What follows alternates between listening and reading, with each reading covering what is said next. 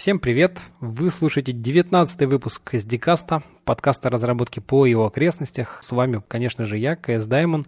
И сегодня у меня в гостях э, Вадим Макеев, веб-евангелист в Opera Software, ну и достаточно известный человек. Вадим, привет! Привет! Ну, я, как всегда, очень коротко, прям ты, наверное, дополни еще про себя, заслуги и прочие моменты какие-то.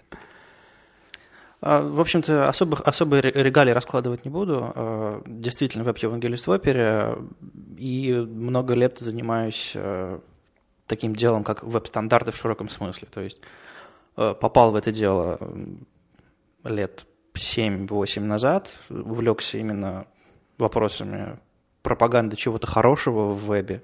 И так получилось, что на, на моей нынешней работе у меня получается делать это много и интересно. Вот. Угу. И, в общем-то, сообщество веб-стандарта, конференции, какие-то маленькие собственные проекты. Ну, в общем-то, спорю в интернете, делаю мир лучше. Ну, в общем, вот такая вот э, странная работа у меня. Да, ну давай, наверное, с, с этой странной -то работы немножко поподробнее. Просто как ты, в принципе, попал вот в оперу, да, ты говоришь, что там много лет назад там это случилось, но вот как, как вообще произошло? То есть ты просто там сидел, что-то думал, как, чтобы сделать и, и что случилось? Я был счастливым, э, крайне довольным разработчиком в Яндексе, э, делал разные, разные интересные штуки, э, и неожиданно ко мне, ко мне пришла тогдашняя девушка Оля, Оля, Оля Алексашенко и сказала, что ко мне тут какой-то мужик стучится, предлагает работать в опере. Говорит, я черт его знает, что это такое, в смысле, не хочу там работать, поэтому давай, давай я тебя продам. Так. Выяснилось, что там через какие-то давнишние старинные форумы веб-масконы вышел э, через какие-то там странные организации, типа групп веб-стандартов, какая-то там международная.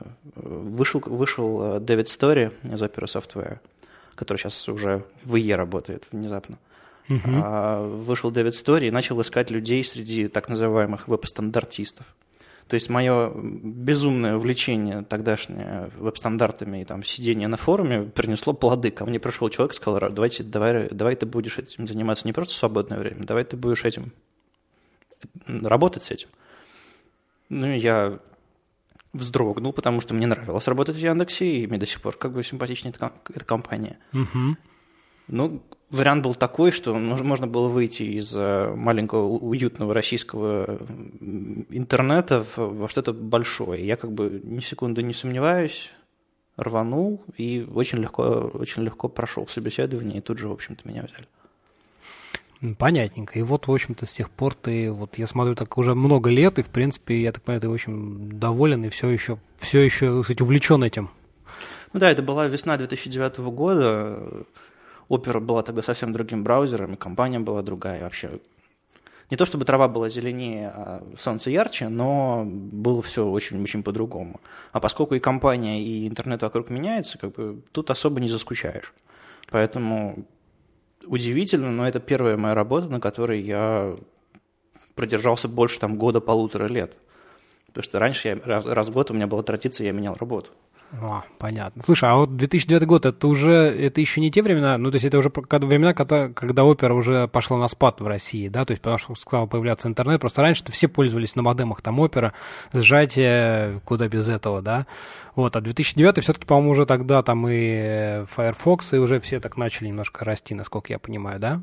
Ну, 2009 год это, это, это у нас уже есть Chrome, это у нас уже как бы Firefox, э, у него тоже приличная доля, ну, пожалуй, да тогда, ну тогда еще не так сильно, как бы еще не было ощущения, что сейчас Chrome займет там пол рынка и, и все очень сильно изменится. Тогда еще было ощущение, знаешь, такой равноправной битвы между браузерами, потому что у кого-то там больше, у кого-то меньше, но вот такое ощущение подавляющего большинства не было. То есть тогда рынок мне нравился чуть больше браузерный, в смысле там было как-то поживее с точки зрения конкуренции. Ну вот, кстати говоря, вот расскажи немножко поподробнее, потому что вот, э, вот э, Opera, ну, собственно, да, браузер, понятное дело, продукт самый главный, и вот там Firefox, ты все время, так сказать, в теме, следишь за тем, как развиваются другие браузеры, да, вот расскажи, куда вообще, по твоему мнению, так, э, как меняется вот этот рынок, что, что изменилось там за эти там пять лет, скажем, последние? Ну, за, за это время очень изменилась э, расстановка сил прежде всего, потому что большая, очень, самая большая, одна из самых главных интернет-образующих компаний э, Google, она решила, что ей тоже нужно делать свой собственный браузер. Соответственно, это все изменилось. Изменилось то, какие движки используют браузеры, как они себя представляют, и что вообще браузер себя представляет как таковой. То есть, если раньше он был э, такой классной программой, в которой можно было делать все, то сейчас это, в общем-то, осталось так называемое окно в интернет. То есть, когда браузера практически нет, есть только вот его, его функция. И это на самом деле отражает то, как изменилась наша жизнь с тех пор. Потому что раньше мы открывали офис какой-нибудь, чтобы редактировать э, текст, таблицы и так далее. Сейчас мы открываем какой-нибудь Google Docs или, еще, или аналоги. Если раньше мы э, пересылали, ну, пересылали код э, в каких-нибудь безумных, э, на каких-нибудь безумных флешках, то сейчас мы все коммитим на GitHub и так далее. То есть нам действительно нужно окно. А, и еще есть большое большая история, связанная с платформами, потому что как бы раньше тоже, опять же, был десктоп, а, там в 2009 году главная битва была за десктоп. Ну да, да, вот этот акцент в сторону мобильных, так сказать, э, мобильной зоны, конечно, очень сильно заметен, заметен так сказать, в последнее время. Ну да, то есть, э, если раньше мы... Э, браузер это был, во-первых, интерфейс, во-вторых, движок, то сейчас как бы понятие движка тоже очень сильно расплылось, уже как бы Firefox там сейчас пилит себе мобильный Firefox, который будет впервые не на движке Gecko, а на чем-то встроенном в систему, то есть на, на iOS WebKit будет, Firefox на WebKit, то есть как бы удивительно очень происходит в этом мире. Да. Раньше, раньше как бы никто и не мог представить, что опера будет не на Presto, а вот сейчас вот Blink и все. То есть э, очень сильно поменялся ландшафт. Э, опять же, разные компании играют в разные игры. То есть раньше, не знаю, Firefox э, был таким, был очень яркой альтернативой, сейчас ему приходится э, догонять и очень сильно играть на аудитории, которой нужна открытость, открытый исходный код, какая-то супербезопасность, еще что-то такое. Но в это сложнее играть, потому что, мне кажется, аудитория немножко уходит от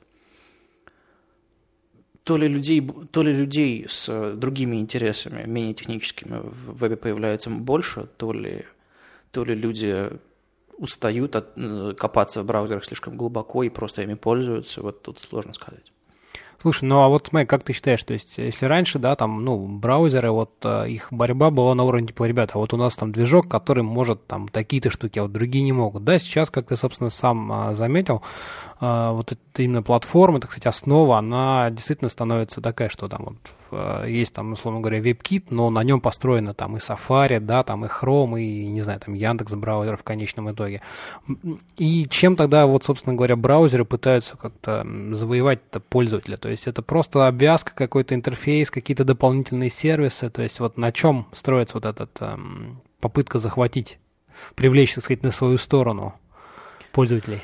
На самом деле браузер это вообще э, не та модель, э, которая, я не знаю, стоит... Э, вот если, вот ты, если ты сегодня решил начать новый бизнес, решил куда-нибудь вложить много денег, то как бы начинать браузер, это, наверное, вряд ли хорошая идея, потому, потому что это очень сложная штука, которую пользователи привыкли получать бесплатно. Угу. И пользователям, в общем-то, все равно, каким браузером пользоваться, по большому счету, массе.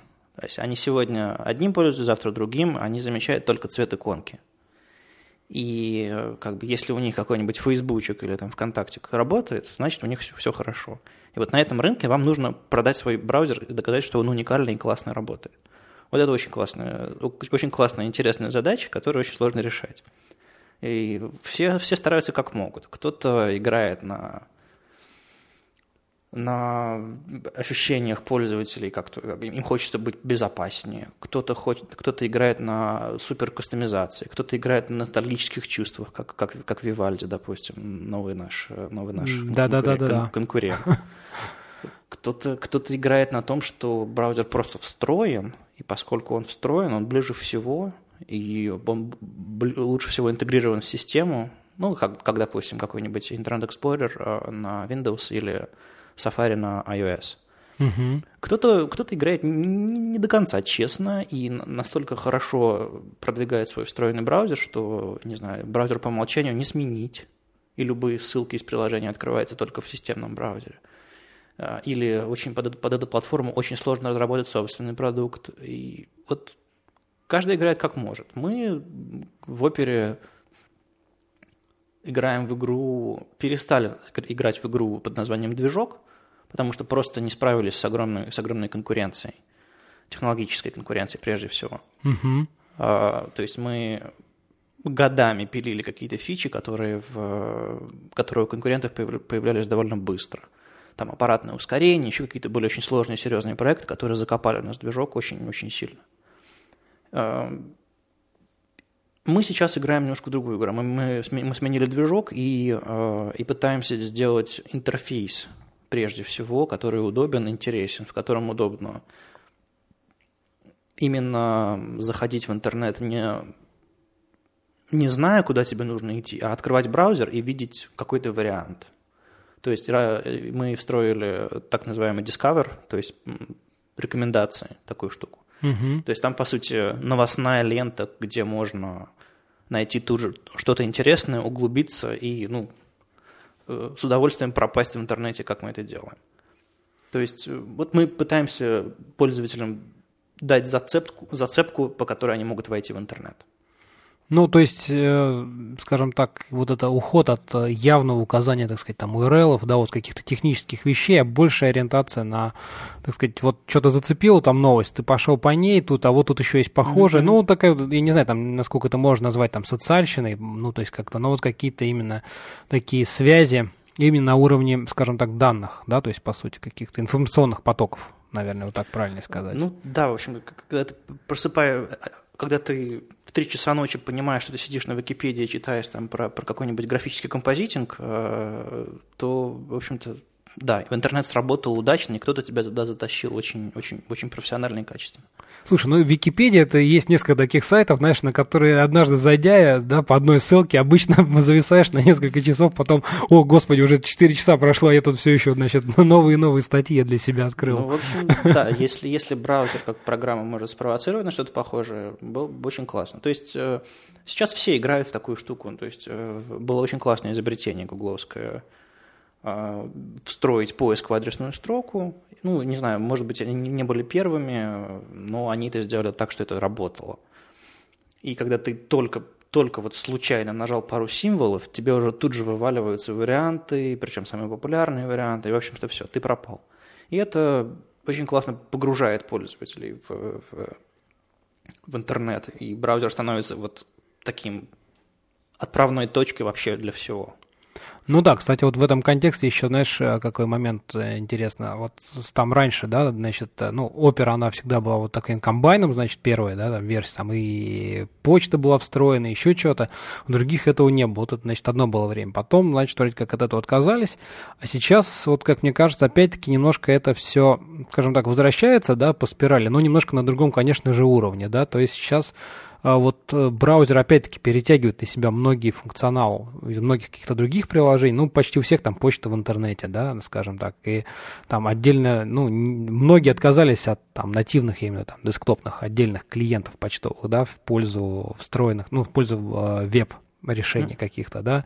Там mm-hmm. вот Яндекс браузер, соответственно, он вообще там тебе сразу показывает, независимо от того, что вот у тебя там есть почта, тут же можешь ее открыть, не выходя из, соответственно, браузера. Вот как ты на это вообще смотришь, на то, что вот так все так вернулось опять, что браузеры перетягивают на себя больше функционала каких-то десктопных, ну, то есть отдельных там приложений, не обязательно десктопных, но в мобиле тоже, наверное, так сказать, да, клиентов. Вот что ты думаешь по этому поводу? Ну, на самом деле, веб как таковой э, круче софта. Это, наверное, э, очень крам- крам- крамольная вещь говорить в, конкретно в этом подкасте. Веб в, итоге, веб в итоге убьет софт, как э, высокоуровневые языки в конечном счете достаточно сильно прибили к земле всякие низкоуровневые языки. Потому что на них проще писать, проще, больше рынок э, разработчиков и так далее, и так далее. То есть веб выиграл потому, что я, человек без технического образования, однажды сел и написал свою первую HTML-страничку, а потом написал вторую, а потом все, все, все завертелось. Uh-huh. А, вот точно так же выигрывают, а, выигрывают веб-приложения по сравнению с софтом. То есть, если ты написал какой-нибудь Google Docs, ты получаешь его одинаково работающим во всех браузерах, которые поддерживают стандарты. А это большинство. Ну, как бы, если ты глупостями не занимаешься, как, как иногда делает Google, в смысле, там, user agent какой-нибудь, сниффишь или еще что-нибудь такое, но это отдельная история. Ну да. А, чтобы написать софт под все платформы, нужно очень сильно напрячься. А еще, чтобы он работал на мобильных платформах, это как бы тоже совсем отдельная история. Причем рынок ну, сравнительно молодой по сравнению с десктопным софтом. То есть э, софту достается очень сильно, и э, мне кажется, это не, не то, на что бы я сегодня, в сегодняшнем дне поставил. Э, это слишком, слишком сложная история. Поэтому вот эти все ребята типа, типа React делают очень странные вещи, делают э, разработку э, на веб-технологиях, которые компилируются в нативный Это код. ты про React, React Native, насколько я Да, я про React Native, то есть какие-то удивительные вещи. То есть у нас уже есть толпа людей, которые знают JavaScript, давайте мы все будем писать на JavaScript и компилировать в это в native код. Как бы удивительная вещь, но очень классно отражает дух времени. Ну, кстати говоря, вот по этому поводу тоже, так сказать, интересно вот, обсудить нечего. Смотри, да, вот раньше там много разных языков, в принципе, они никуда, по сути, не делись, да, там, серверные, но вот в силу вот этого такого смещения, явного смещения фокуса в сторону веб-технологий, в первую очередь, конечно же, браузеры и JavaScript, то, что как бы наибольше у всех есть, и оно в любом случае там где-то работает что-то, да. Вот это вся шумиха по поводу JavaScript, что он теперь уже у нас из, значит, фронтенда ушел и на бэкенд, и что только на нем, в общем-то, не пишут, что только не делают.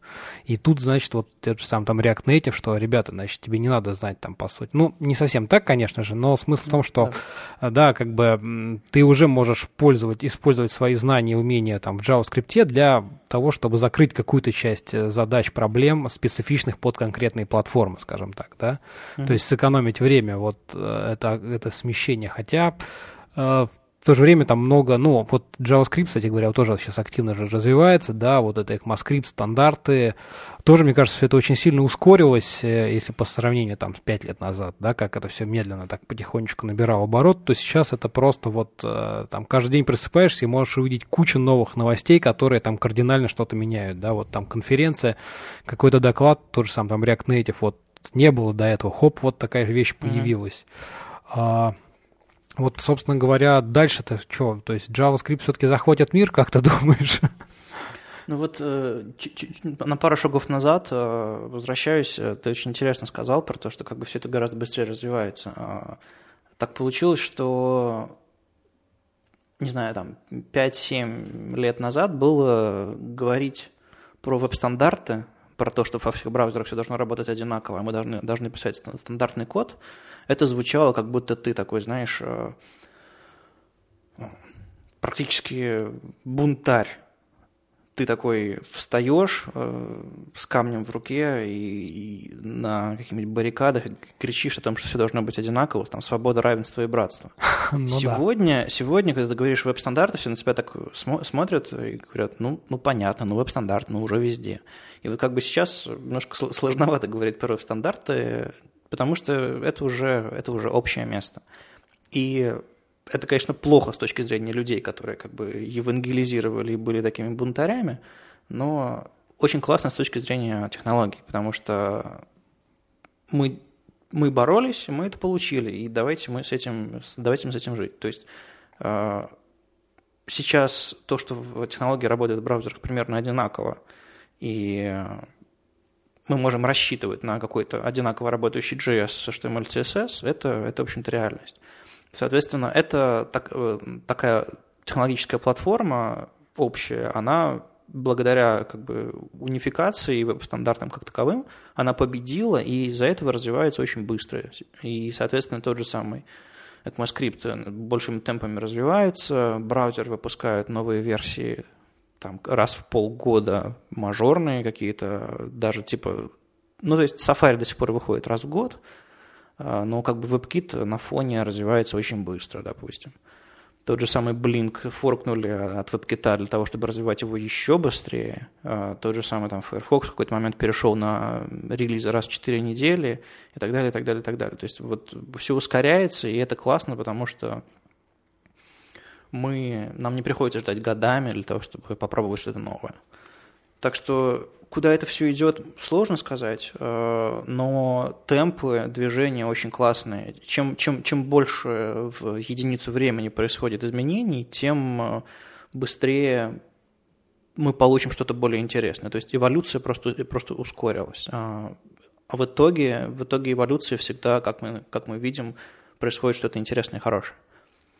Ну да, кстати говоря, вот еще такой комментарий, знаешь, очень действительно там было интересно наблюдать, что, что там некоторое время назад, вот, да, как говоришь, там, значит, революционеры на баррикады, что давайте все одно, и, честно говоря, слабо так себе верилось, что вот это когда-нибудь что-то стандартизируется, да, но вот как мы видим сейчас, по факту реально почти все, ну, по большому счету, все крупные производители там браузеров вот акцент, делают акцент на соответствии своих стандартам, еще чему-то, да, вот как ты думаешь, все, все-таки это вот просто сообщество как-то, ну, то есть разработчики сумели додавить производителей браузеров, либо именно компании как-то осознали, что это важно, что есть вот как ты думаешь, что, что за перещелкнул вот этот переключатель?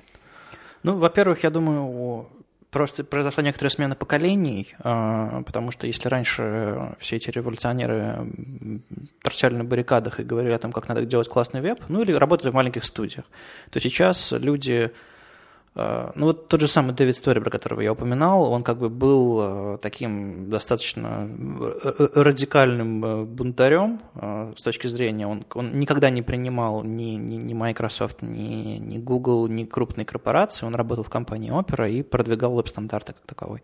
У меня странная должность веб-евангелиста, а у него тогда была должность веб-опенер, то есть человек, который занимался совместимостью веба профессионально. Сейчас он работает в команде Internet Explorer, он э, компания Microsoft, может быть, не целиком, но именно вот то, то подразделение, которое занимается Internet Explorer, за эти годы изменилось кардинально.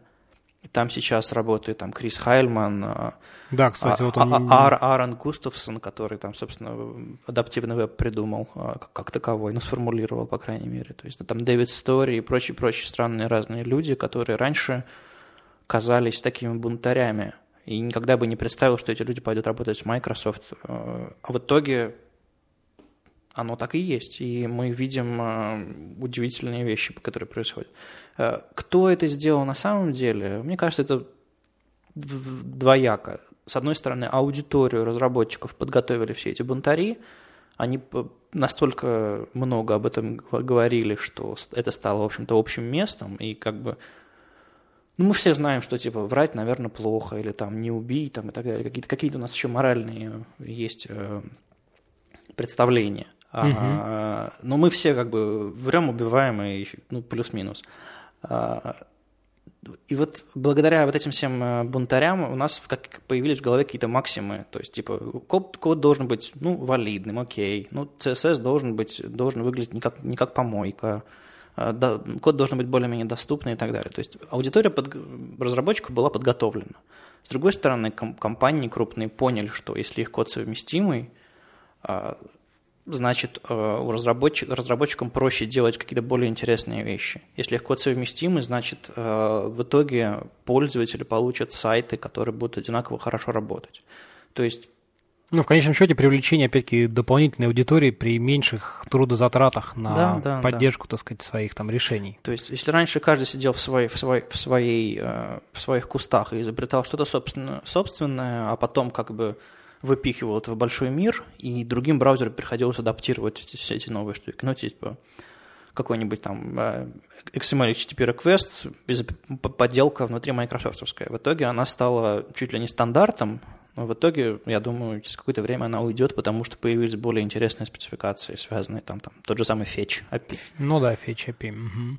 Вот, кстати говоря, тут вопрос про спецификации, значит, мы как удачно, так сказать, завернули. Вот сейчас тоже они активно, в общем, много разных их появляется, прям чуть ли там не каждый день, значит, что-то новое, и все это тоже достаточно так публично выкладывается, то есть народ обсуждает, и, соответственно, что-то пробуют, уже пытаются там внедрять. Но здесь вот смотри, какой момент интересно хотелось с тобой обсудить поскольку браузер, значит, тоже, так сказать, на острие вот всех этих передовых технологий, да, там есть там Firefox вообще там четырехнедельный, да, цикл, значит, э, и всякое такое, то очень браузер старается максимально оперативно реализовать у себя поддержку каких-то новых фич, да, так сказать, которые там появляются в спецификациях. Пусть, хотя они еще и не, так сказать, в стадии там даже релиз кандидатов, а вообще какие-то сырые, но чтобы привлечь там, опять-таки, я уж не знаю, там разработчиков или как-то дать поиграться, они это дело поддерживают. И вот тут там некоторые вещи даже появляются, которые там сначала не за флагами закрываются, потом какие-то уже флаги убираются, хотя вещи еще вроде как не до конца утвержденные, да,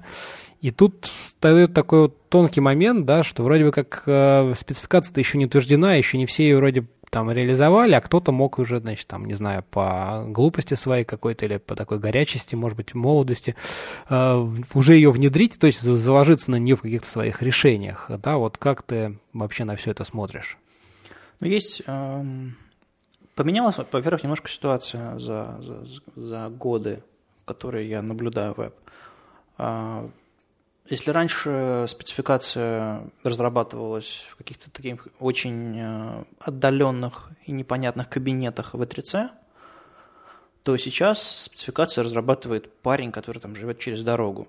А, потому что он опубликовал у себя черновик на гитхабе в какой-нибудь в каком-нибудь гисте, а потом пришел другой парень, а они вместе образовали э, какую-нибудь общественную группу, а через, через, через пару месяцев это уже стандарт, который реализован, реализован хотя бы в одном браузере.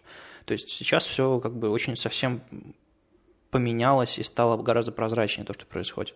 То есть появились открытые форумы, код, код спецификации переехал на GitHub, э, люди гораздо больше интереснее об этом говорят, э, не знаю, на, на, на даже такие странные вещи, как происходит, как, как реализацию каких-нибудь технологий, собирают деньги, как, как, как, реали, как на реализацию пикчеров в, в Блинке и в WebKit.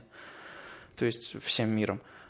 Удивительные вещи происходят. Это, это с одной стороны. С другой стороны, э, но смотри, да, с одной стороны, значит, появление новых э, всяких спецификаций очень быстро. Это здорово, потому что это новые идеи, новые какие-то возможности, да. Но, значит, и браузер пытается их э, очень быстро тоже, значит, попробовать реализовать, хотя они еще меняются. То есть вот э, э, кто-то пытается уже с ними играться, кто-то даже, значит, уже на них закладывается какие-то свои приложения, хотя все это еще, в принципе, может измениться сто раз. То есть вот как, как то есть как здесь должно быть грамотно все-таки выстроена вот а, технология, скажем так, утверждения всех этих спецификаций, как ты относишься к тому, что браузеры быстро их внедряют, некоторые даже без флагов, что, uh-huh. что на самом деле некоторым разработчикам они ну, могут не осознавать, могут просто не понимать все картины, что а, если это не за флагом, значит можно юзать, да, но на самом деле эта вещь еще подлежит изменению, то есть вот такие тонкие моменты, которые могут на самом деле в каких-то случаях отрицательно сказаться там на конечных продуктах.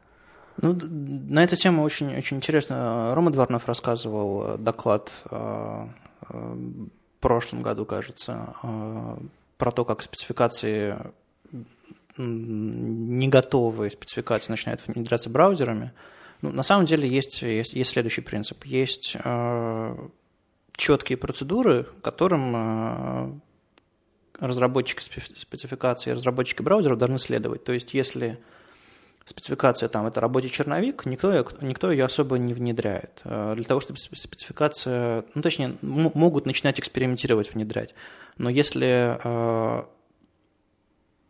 у нас нет определенного количества э, браузеров, которые уже успели внедрить, то спецификация определенного статуса достигнуть не может и так далее, и так далее, и так далее. То есть есть определенные процессы, а, и в большинстве случаев и разработчики спецификаций, и разработчики браузеров стараются им следовать.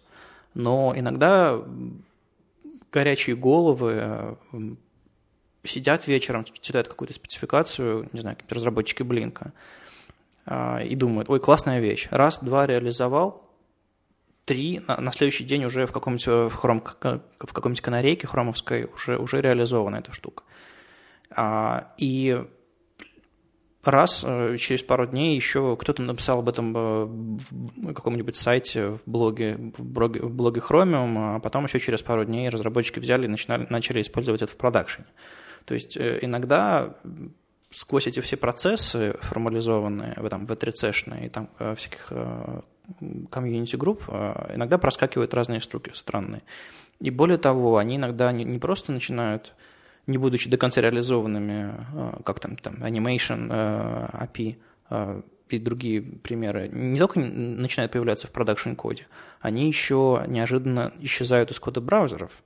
То есть э, есть э, энное количество примеров того, как что-то появилось в Блинке, было реализовано, начал, разработчики начали его использовать, а потом оно неожиданно исчезает. То есть в начале 2014 года э, команда Блинка, ну, говорю про Блинк, потому что как бы родная вотчина, больше об этом знаю. Uh-huh. Команда Блинка выпустила такой меморандум а, о намерениях, что, мол, мол в этом году мы, мы сфокусируемся на быстродействии. Поэтому мы выбрасываем это из движка, это из движка и это из движка. То есть мы это реализовали, мы это некоторые вещи спрятали за флагами, а некоторые вещи, по-моему, даже без флагов были реализованы. Но мы это выбрасываем, потому что это были очень сырые реализации, они очень медленно работают, и из-за этого сайты, даже которые не используют эти штучки, а, работают медленно, потому что, ну, как бы, код, код общий. И ну да, все, код, код не. Не, не все получается локализовать для каких-то конкретных задач. И в итоге мы, насколько я понимаю, насколько я помню, э, лишились переменных в поддержке CSS переменных в Блинке. По-моему, э, position стики, по-моему, тоже вы убрали, хотя не уверен. Ну, в общем, не, некоторое количество вещей, которые не то чтобы прям уж совсем в продакшене на сайтах, там, не знаю, Гугла и Яндекса на главных страницах, но, по крайней мере, разработчиками были приняты на ура, и все подумали, вот оно будущее. А в итоге так получилось, что как бы оно приводило к большим проблемам.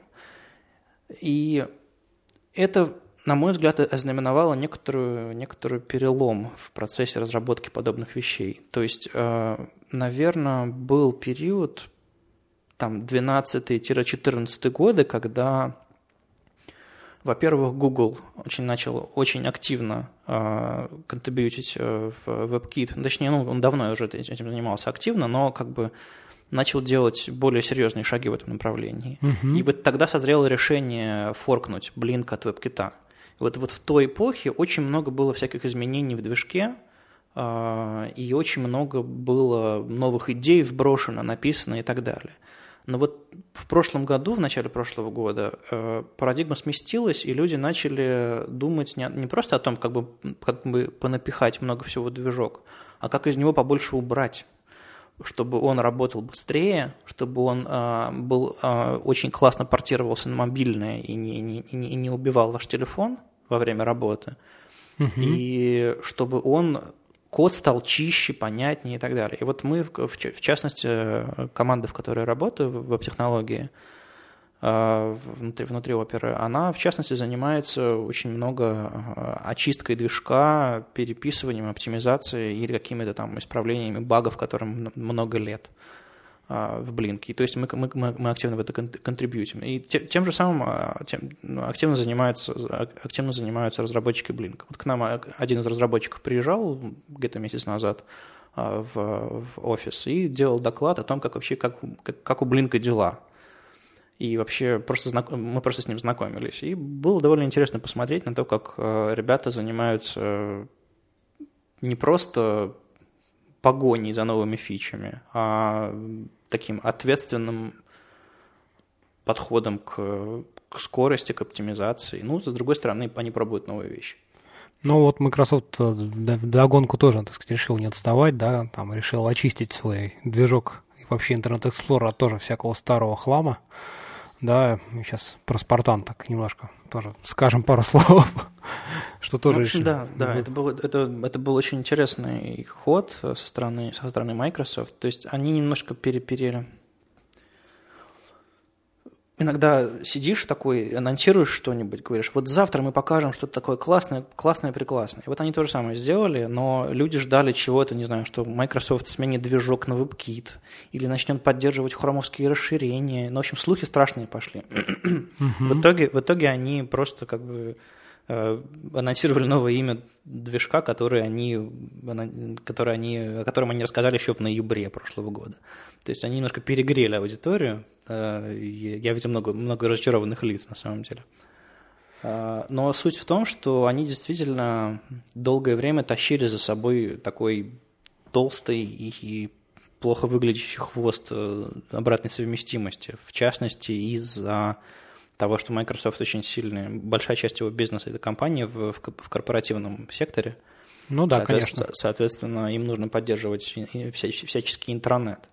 И у них была постоянно, постоянно, постоянная история, что типа э, этот сайт работает так, но если он загружается по внутренним адресам, а не по внешним, то как бы он будет, движок будет работать совершенно принципиально по-другому и, не знаю, каком-нибудь э, в предыдущих версиях IE на самом деле э, параллельно, ну не параллельно, ну как скажем, последовательно могли включаться там до пяти разных движков. То есть IE5, IE6, 7, 8, 9, 10. Ну, то есть все, что, все, что у IE было, оно как бы таскалось за собой.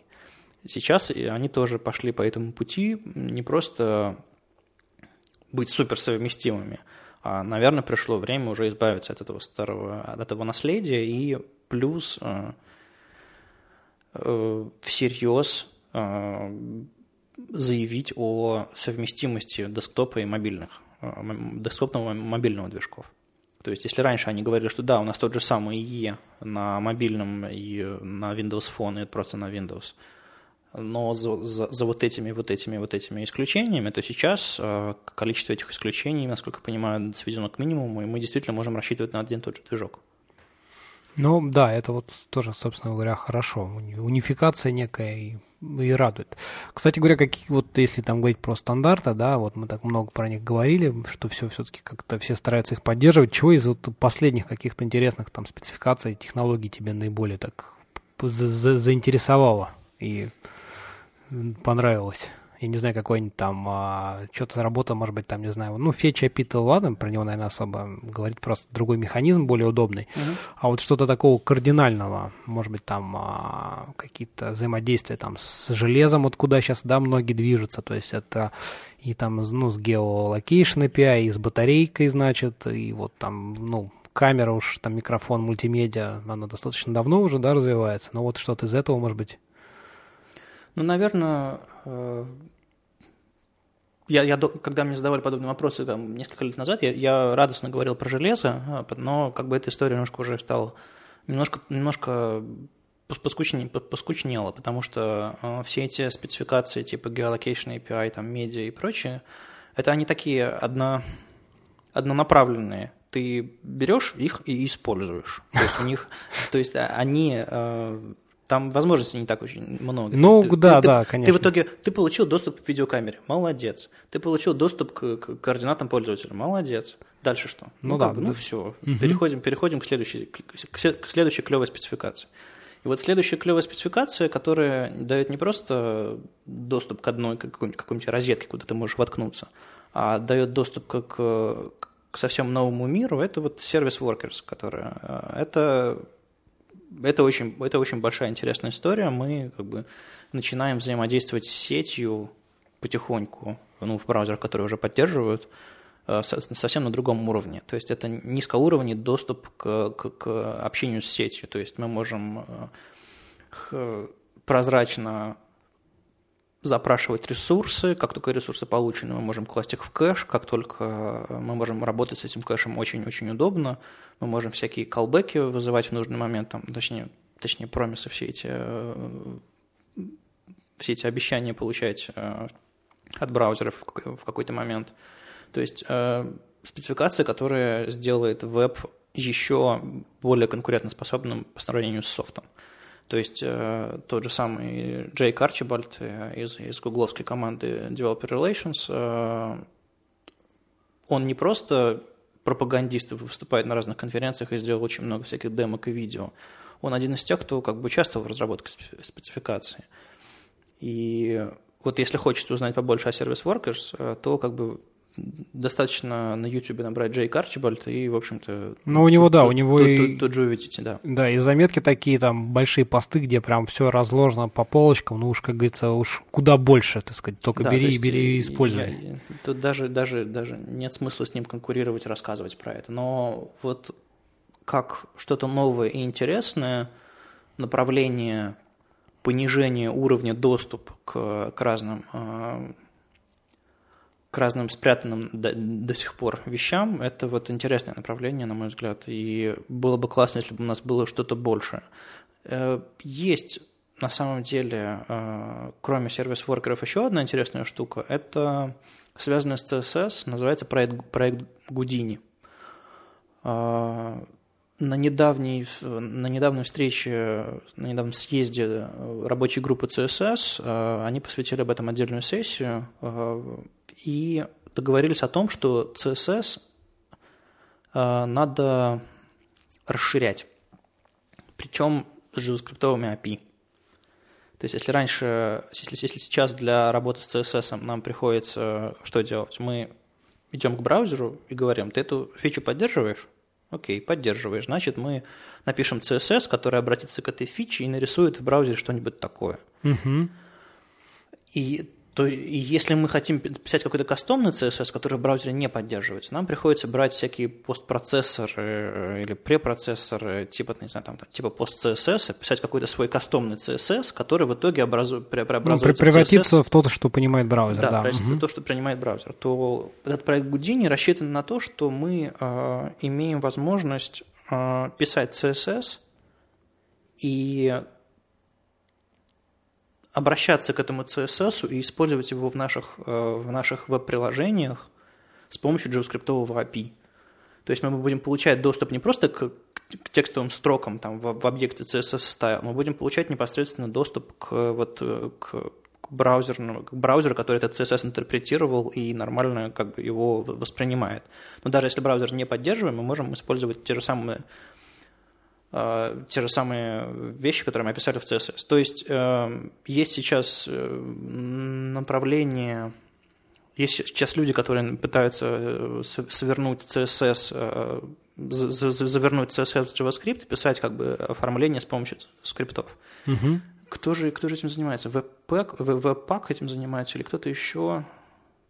В общем, какой-то какой проект очень активно э, пропаг- пропагандирует то, что как бы CSS не нужно писать декларативно, его нужно писать как-то совсем по-другому, причем желательно, желательно в JavaScript синтаксисе. синтаксисе.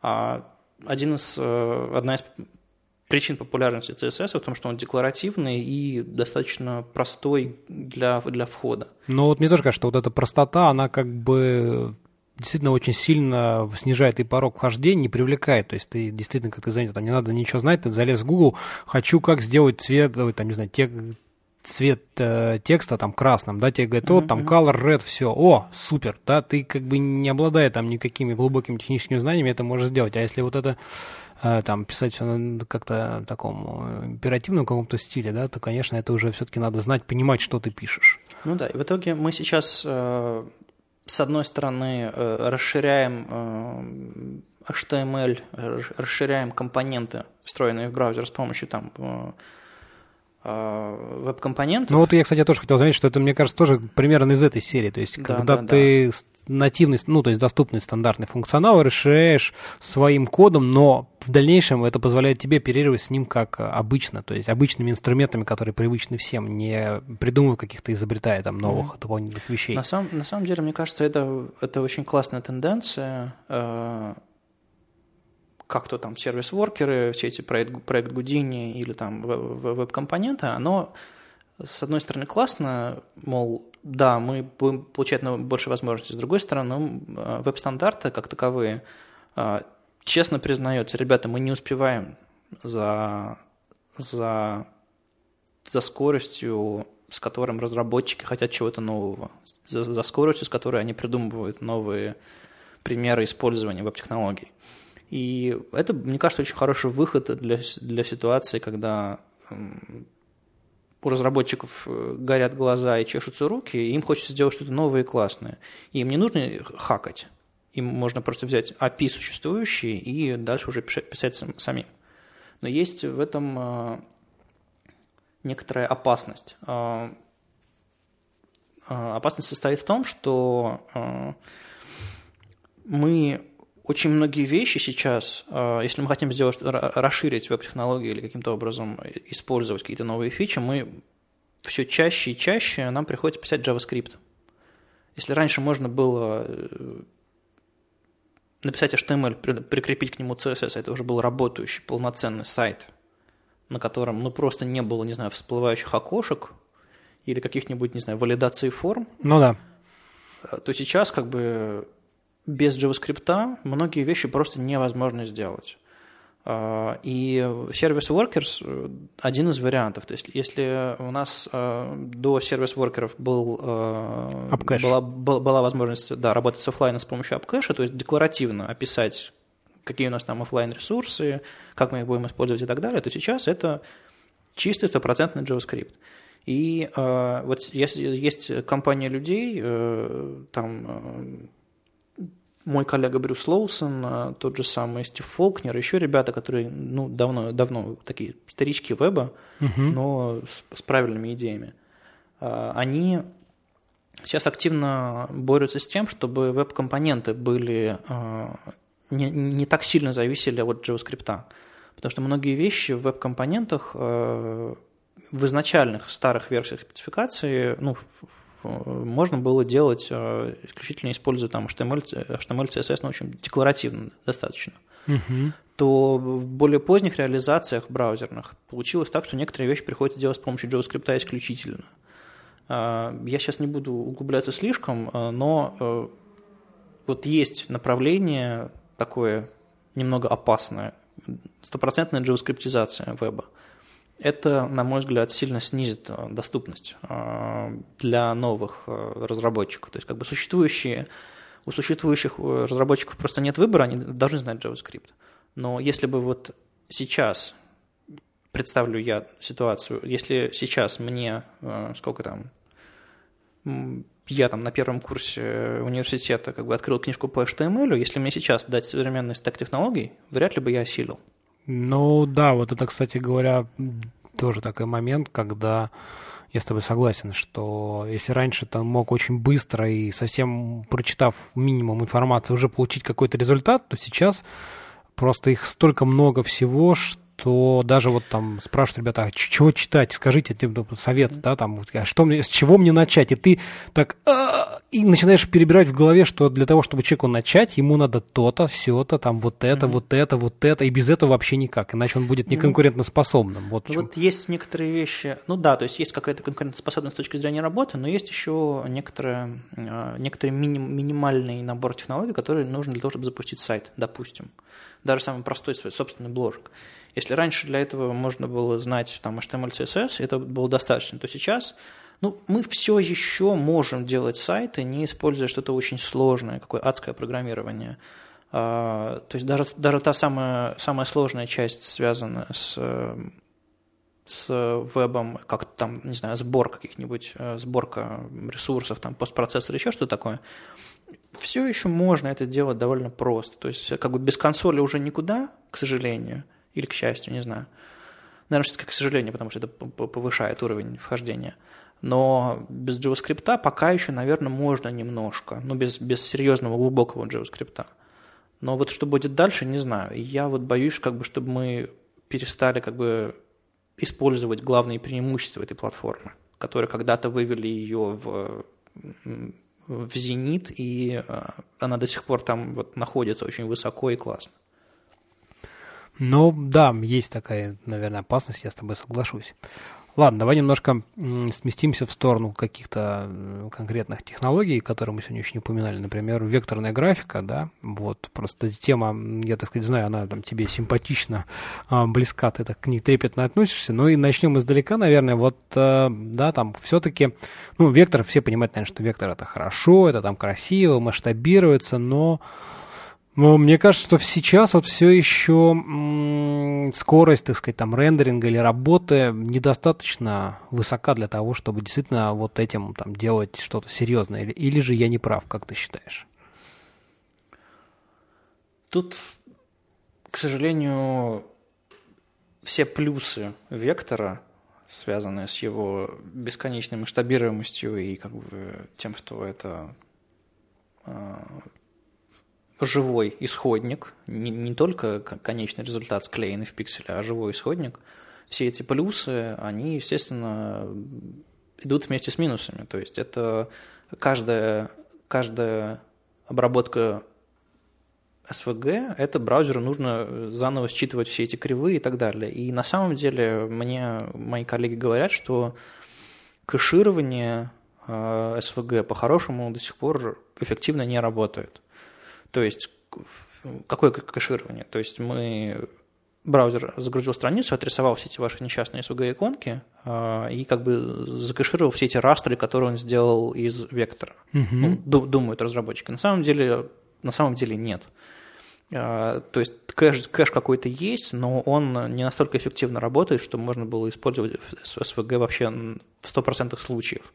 И ну, это действительно правда. Если сейчас всю графику заменить на SVG, одновременно засунуть в браузер очень много разного SVG, а если он еще анимируется жутко, то это будет действительно проблема с, с производительностью, с быстродействием.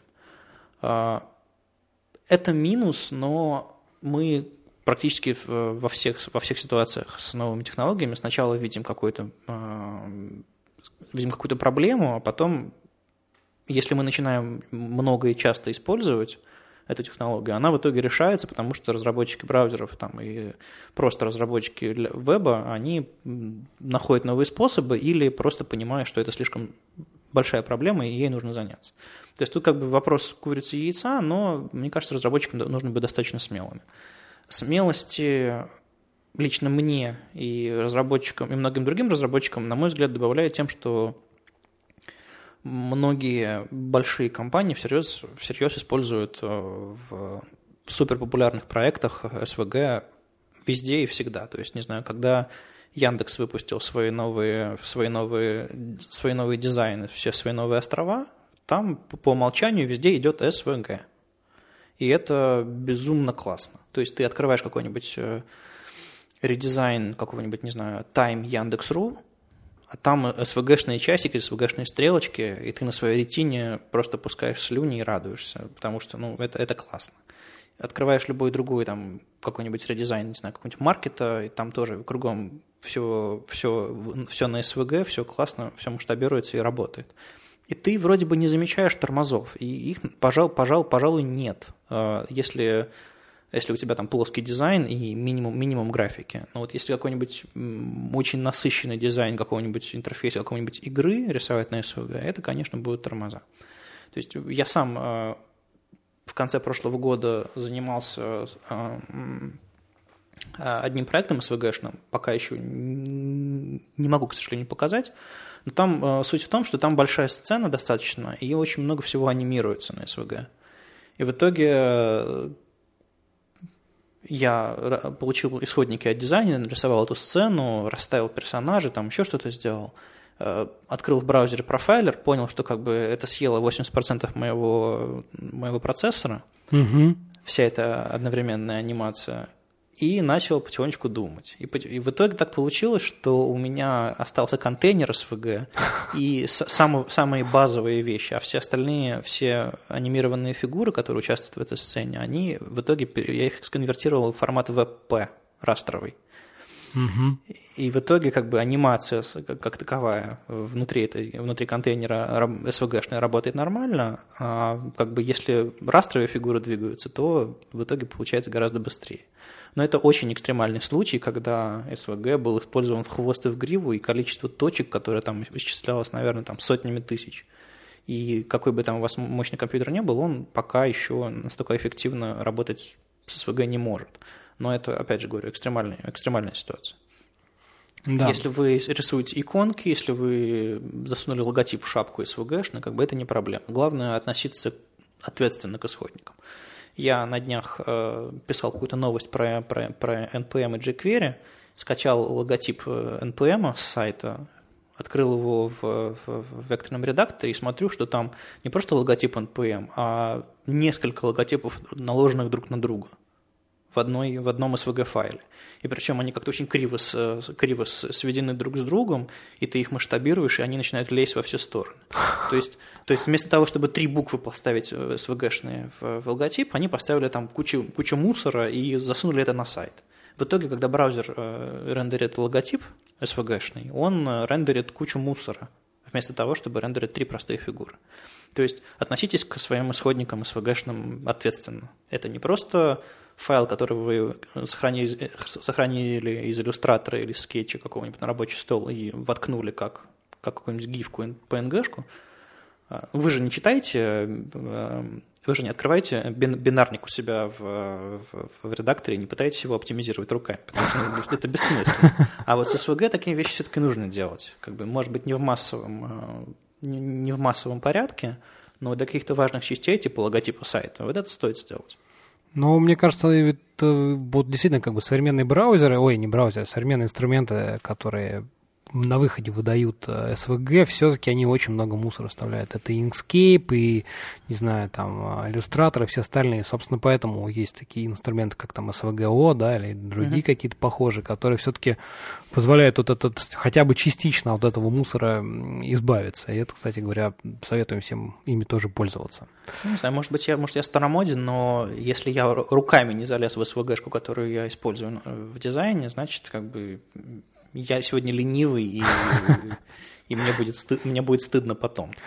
Потому что тот же самый SVGO, там, не знаю, заголовки по умолчанию не, не убирает, title внутри SVG, там еще что-то. Ну, то есть всегда можно сделать что-то руками. Конечно, это, это, это экономия на спичках, но э, ничто не заменит удовлетворение от проделанной работы.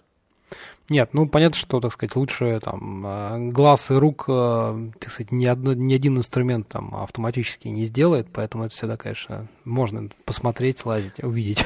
С другой стороны, может быть, я ленивый, и надо было открыть pull request для SVGO, чтобы он убирал еще что-то, ну то есть... Ну, сейчас есть, так сказать, да, варианты, скажем так, решения этого вопроса. Да, к счастью, этот проект э, после, долгой после долгой спячки сейчас продолжает поддерживаться, то есть как бы Яндекс его Кирбелевич э, взял, да, написал его какое-то время назад, и э, он проект заморозили, потому что он перестал развиваться. И вот сейчас вроде бы его подхватили снова, и Яндекс занимается его разработкой. Так что хорошая новость. Ну, вот в одном из последних выпусков Front Flip подкаста как раз-таки был Кир в гостях. Он рассказывал, mm-hmm. да, что, значит, он там, вот, была такая задача, он его активно там развивал, потом в какой-то момент фокус сместился, и он действительно немножко это дело забросил, он жил в таком пол, пол, полуживом, ну, так сказать, каком-то состоянии, там какие-то были, вот, сейчас там вроде бы есть какой-то мейнтейнер, и, в принципе, у него дальнейшие тоже есть планы, а, значит, по развитию какие-то, так что, в общем, я думаю, что угу. проект все-таки не умрет, а наоборот, как бы вдохновение получит какое-то. Ну да, тот, тот же самый Джейк Арчибальд недавно опубликовал инструмент, э, который используется с VGO прямо в браузере, ну, поскольку это JS, там э, визуальный, визуальный оптимизатор SVGO очень интересный. И это, наверное, даже круче, чем SVGO сам по себе, потому что иногда, иногда SVGO все-таки ломает э, кривые или как-то их неудачно пересчитывает, он ведь не просто пытается, знаешь, убрать пробелы и там... Кавычки, Нет, конечно, да, там есть э, встроена некая такая эвристические, скажем так, да, какие-то uh-huh, анализаторы, собственно говоря, Кир про них тоже, кстати говоря, рассказывал. Ну, в общем, они иногда ошибаются, к сожалению. Да, да, и не вот, без и этого. Вот визуальный инструмент, э, который показывает до-после, и ты можешь сравнить, это, конечно, очень классно. Поэтому было бы классным, одним из классных э, направлений, в котором могло бы двигаться СВГО, это сделать какой-то интерфейс э, по сравнению. А ты знаешь, результата. ты знаешь, как раз-таки э, этот самый Артем, там, ну, ведущий, да, они, знаешь, что мысль какая, Гемини, вот этот, который тоже, да, некий такой инструмент у Яндекса для сравнения, так сказать, как бы скриншотов, ну, в uh-huh. каком-то виде что именно прикрутить некие тесты, которые бы позволили, так сказать, сравнивать э, в автоматическом таком режиме до и после, да, и выдавать ну, да, там да, какой-то... в каком-нибудь фантоме там скриншоты делать и сравнивать пиксели, ну, в общем, да. Да, то есть как-то так. Ну, возможно, возможно, что-то такое появится в каком-то будущем, так что можем только пожелать успехов этому проекту. Ну, потому что я, я этим SVGO пользуюсь с, с, буквально с первых дней, и я помню, что я как бы раз раз в день писал Киру письмо. Типа до, после, Почему проблема? Сейчас я уже не пишу ему письма. Не потому, что как бы там как бы Кир меньше этим занимается, а потому что как бы у него все работает. Так что проект, наверное, перешел свои, пережил свои детские, детские заболевания, все первые, и сейчас я уверенно пользуюсь SVG, он особо, особо не ломается. Ну, я его иногда руками дожимаю сам, но в целом, в целом хорошая штука. Ну да. Ну, коль мы, так сказать, говорим про всякие такие JS-проекты, вот давай немножко поговорим про такой проект под названием Shower. А для тех, кто вдруг не знает, это некий такой инструмент для презентаций прямо в браузере. Мне кажется, в какой-то момент а, тоже такой бум наступил, да, потому что все там делали, значит, там, не знаю, в а, по банальный экспорт с PDF, ну, в общем, обычные инструменты там, э, маковский, как он называется этот? Keynote. Keynote, да, так сказать, вот там, ну, Microsoftский понятно, вот, а тут э, разработчики такие, а что, мы же вот веб же нативный, давайте, значит, здесь, и стали многие появляться много презентаций прямо вот э, в вебе, и, собственно, мне кажется, Shower был один, один из тех инструментов, который вот из первой волны еще, наверное, нет, поправь меня, если не так. Ну да, он э, он на самом деле родился из, из двух вещей. Достаточно давно все это делал, наверное, с 2009 Я в, в хакере писал отдельную статью, и она, по-моему, даже на Хабре есть, про, про, про историю всех э, движков для презентации браузерных. Так что, если, если поискать в блоге хакера на Хабре, можно, можно, можно найти статью. Угу. Суть в том, что в опере как давным-давно, еще в престовском, был, был, была такая фича, что когда ты выходил в полноэкранный режим, браузер переключал э, режим отображения страницы со скрин на projection. Угу. И то есть, по сути, в, в, опере, в опере был встроенный э, движок для презентаций, который как бы ничего особо не делал, только переключал на projection, но позволял э, переключать страницу в режим. И этим активно пользовались сотрудники компании, то есть тот, же самый э, наш техдир Хокон, Хокон Вимбли, э, тоже большинство своих презентаций он делал именно на этом. Это называлось опера-шоу, по-моему. То есть, как бы, простое переключение со скрина на projection, ну, как бы все. И это переключение со скрина на projection, на самом деле, нам сайты ломал долгое время – потому что некоторые... Была, была очень длинная история проблем с Твиттером, что он э, подключал CSS в шапке и зачем-то указывал э, ск, медиа-скрин во время подключения стилей. И когда полноэкранный режим ты открывал в Твиттер, как бы все стили отваливались. Красота. В итоге мы придумали хак, который там, э, если написано all если написано screen, то он и screen, и projection. Если написано projection, то он только projection. Ну, в общем, хакали. И вот в, это, в этот момент я э, замучился делать презентацию очередную, по-моему, в Keynote, а до этого я даже, даже в иллюстраторе презентации делал, это было ужасно. А, и я подумал, что а давай-ка я использую этот опера-шоу. Открыл, получилось, написал первую тему, раз-два, а потом я подумал, что как бы этот опера-шоу мне дает мне достаточно многих недостаточно, недостаточно удобен, он не дает мне нормальной навигации, не дает нормальной...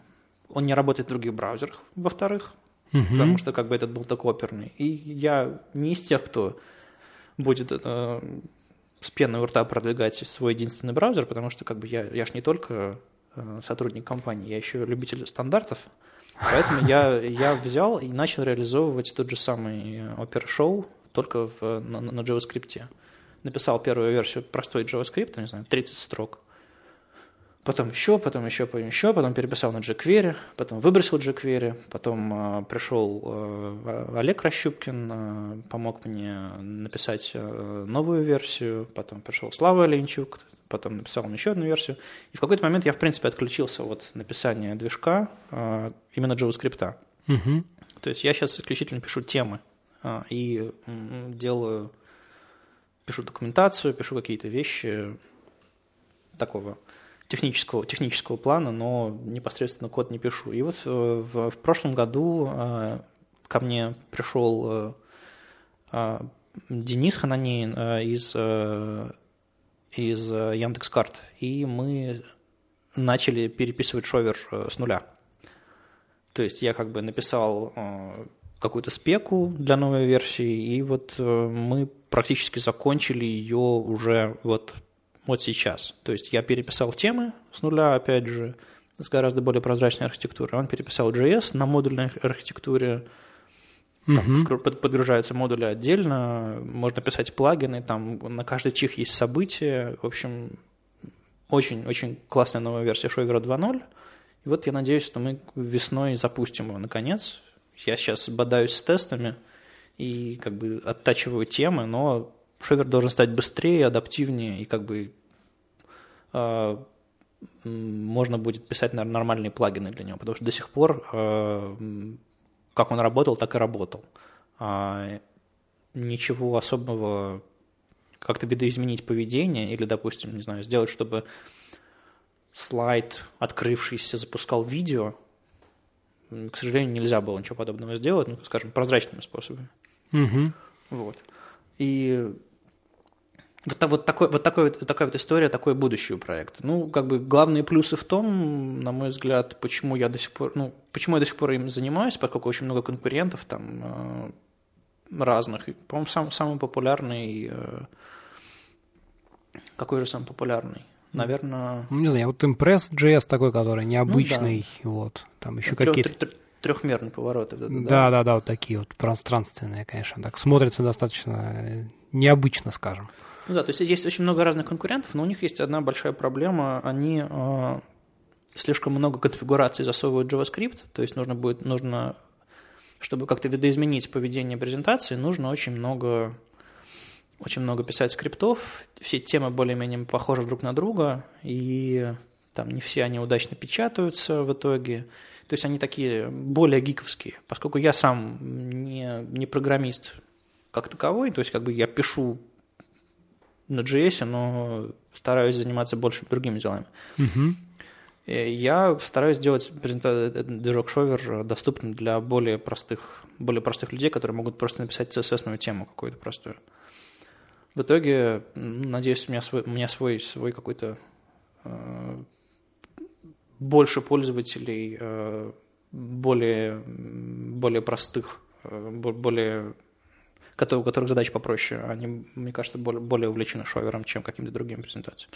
Вот на днях э, огромное, э, очень, очень было приятно увидеть, как там э, roadmap IO.js на, на, на шовере был опубликован. Ну да, да, да, новость проскакивала, тоже приятно, согласен. Да, приятно. Ну то есть тот же, тот же самый TechDeer он пользуется, у Mozilla есть свой шаблон под шовер. Ну то есть получил какую-то популярность, но надо запустить новую версию и показать всем, что как бы есть много нового, нового, нового и интересного.